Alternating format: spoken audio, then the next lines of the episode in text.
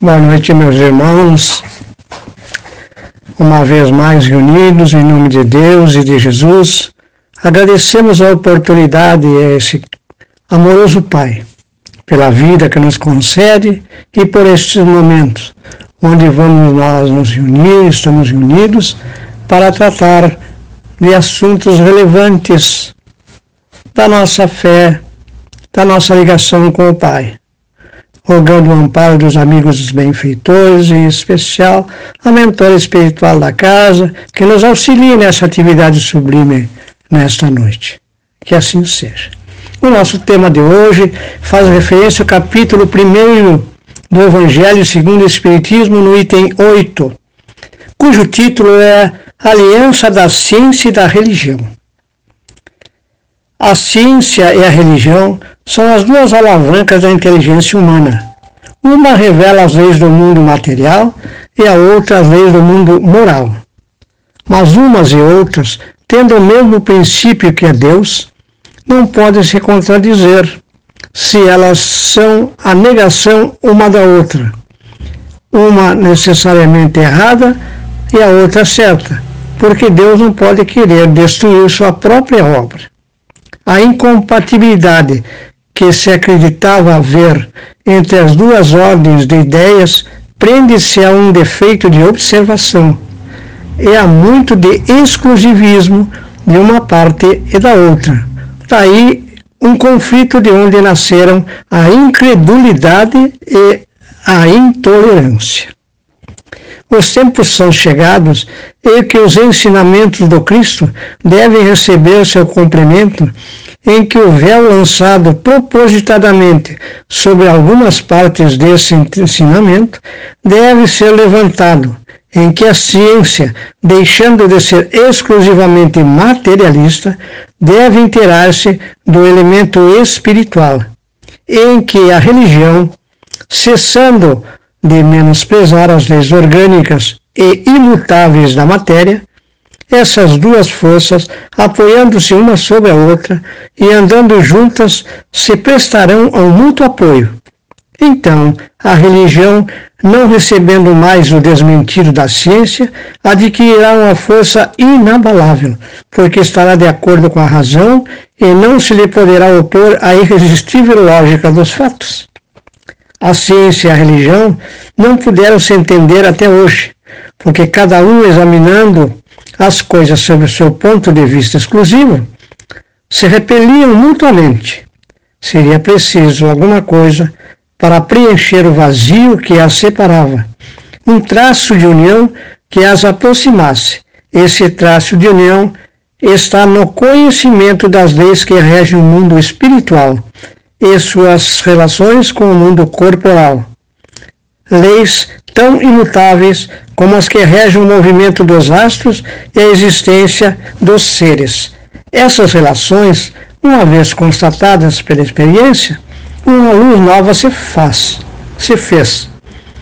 A fé se dirigiu à razão e a razão não encontrou nada de lógico na fé.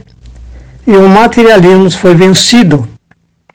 Mas nisso, como em todas as coisas, há pessoas que permanecem para trás, até que sejam arrastadas pelo movimento geral que as esmagará se quiserem resistir em lugar de a ele se abandonarem. E toda uma revolução moral que se opera neste momento e trabalha os espíritos, depois de elaborada durante mais de 18 séculos, ela se aproxima do seu cumprimento e vai marcar uma nova, uma era nova na humanidade. As consequências dessa revolução são fáceis de prever. Deve trazer nas relações sociais inevitáveis modificações, as quais não estão no poder de ninguém se opor, porque são, estão nos desígnios de Deus e resultam da lei do progresso, que é uma lei de Deus. Meus irmãos, a profundidade do texto é inegável. Tanta coisa a ser trabalhada para compreendermos o que esses ensinamentos querem nos dizer Na verdade, o essencial em que podemos extrair deste texto, nesse breve tempo que temos para essa exposição, é a seguinte: a fé. A fé traduz a confiança em Deus. A confiança em Deus, por que motivo? Porque as suas leis divinas estão gravadas na consciência do espírito, do ser humano, que na sua essência é espírito e matéria. Quando se diz que o ser humano é um espírito e matéria, quer dizer que a essência do ser é o espírito e que a matéria tem um papel secundário de colaboração, de coadjuvação, de união espírito e matéria para que o espírito possa evoluir. E aí está a razão da fé.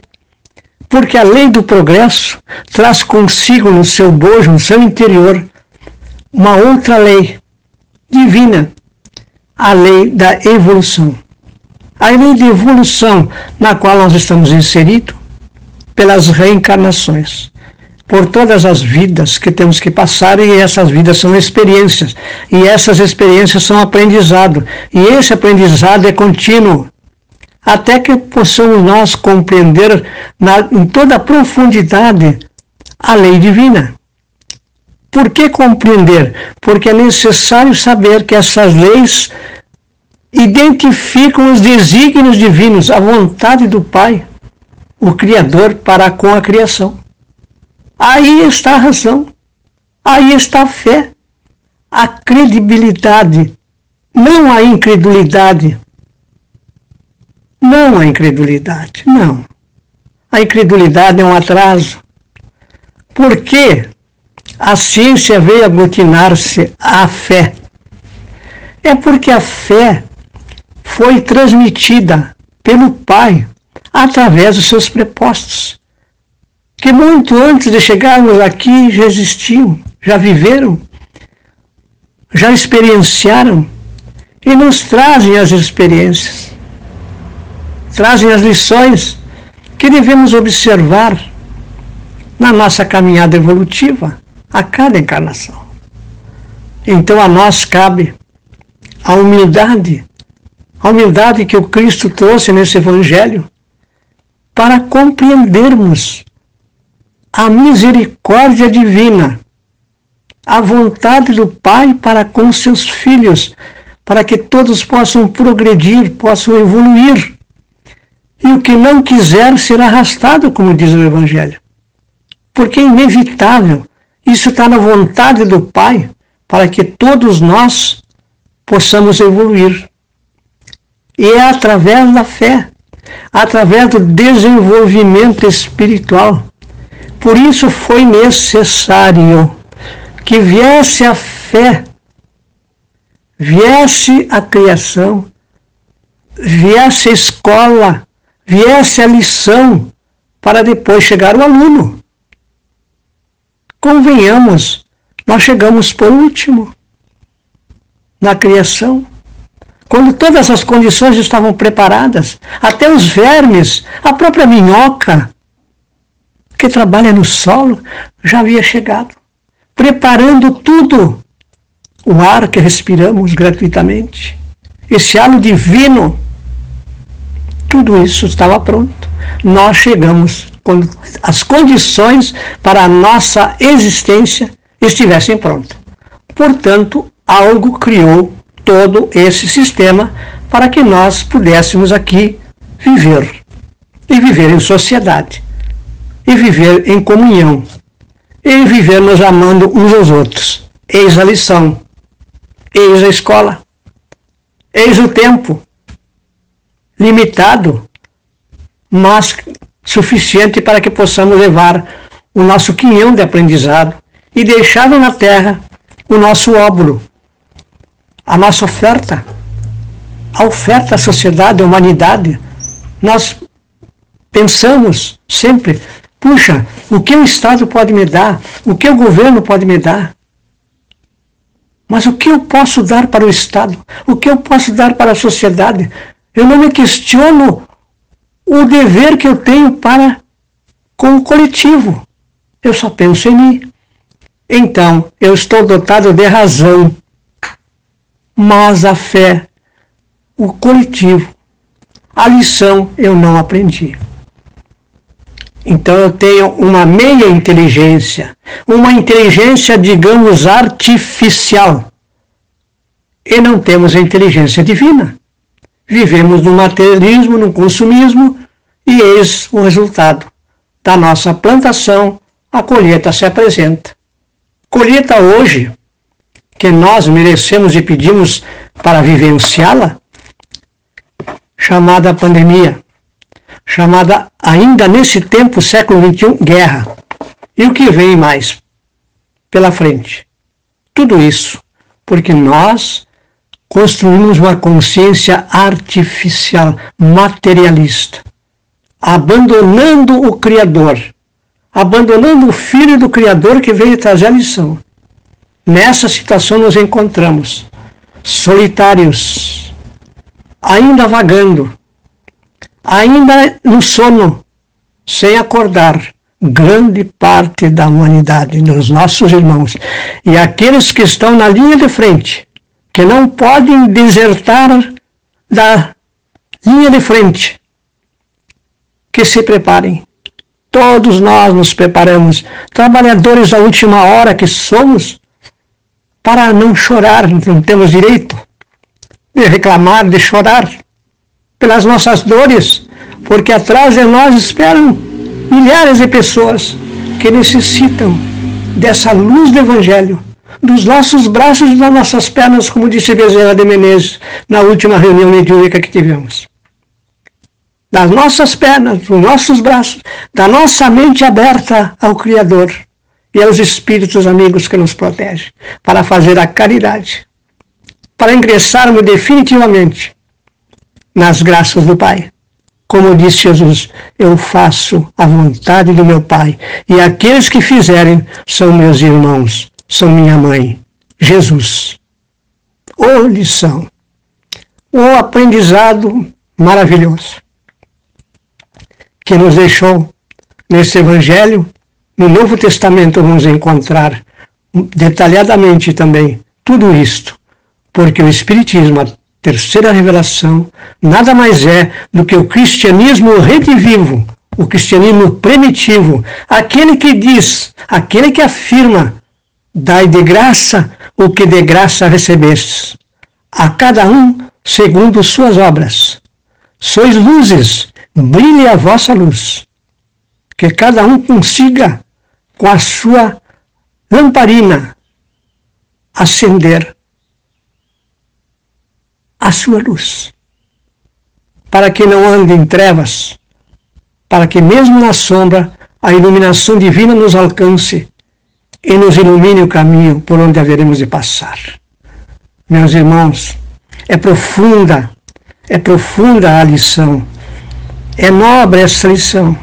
Precisamos refletir, precisamos perceber, fazer uma meditação sobre esse tema e ver a percepção que temos dele para encaminhar com esta percepção, esta meditação sobre a profundidade do tema, alicer essas ruas por onde deveremos de passar.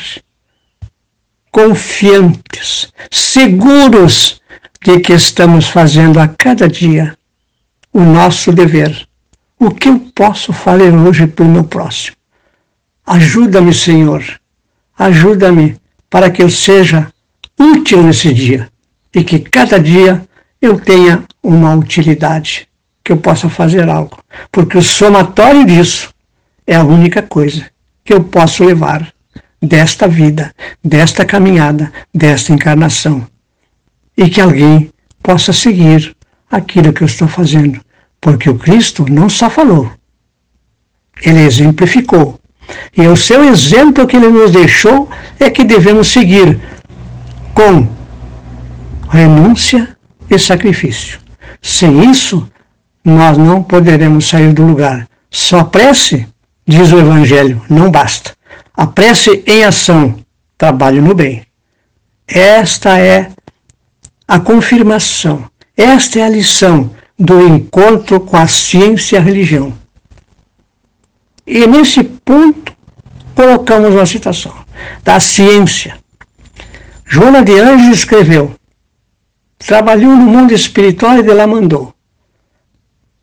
Uma ciência profunda, uma ciência que transcende, nos dizendo para que cuidemos do autoconhecimento, do cérebro, da mente, do espírito.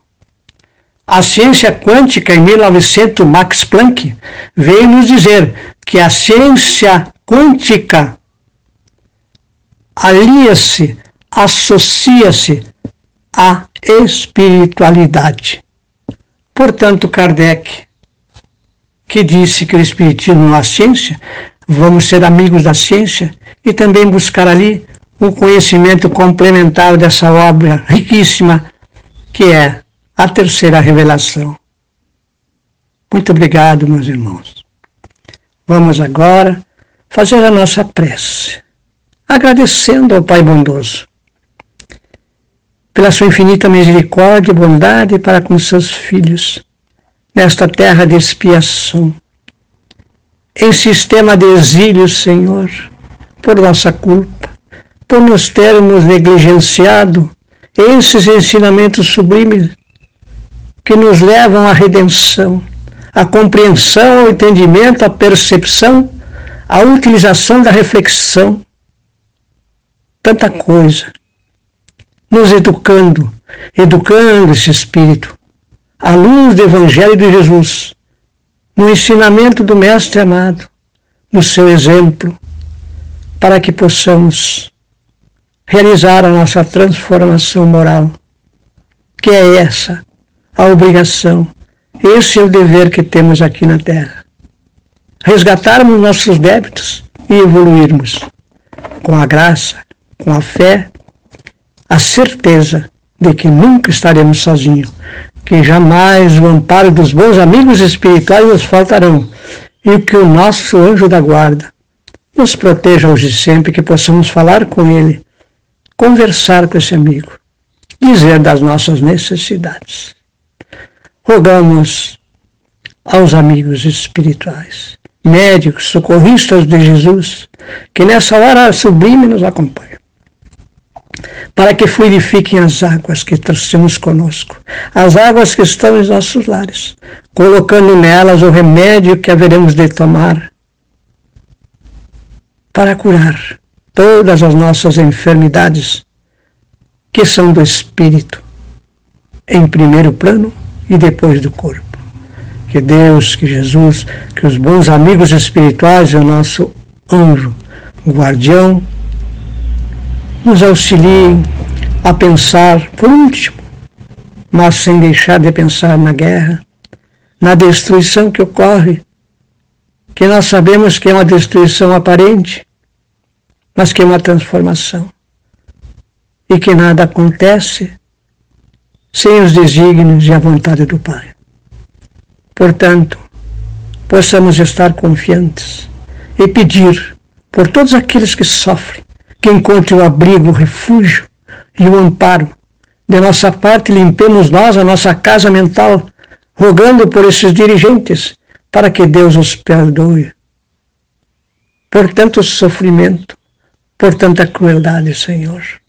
Que a tua paz envolva todas essas criaturas e a tua luz ilumine a consciência de cada um responsável por tudo que acontece, não esquecendo que também nós de alguma parte contribuímos para que isso esteja acontecendo no plano material.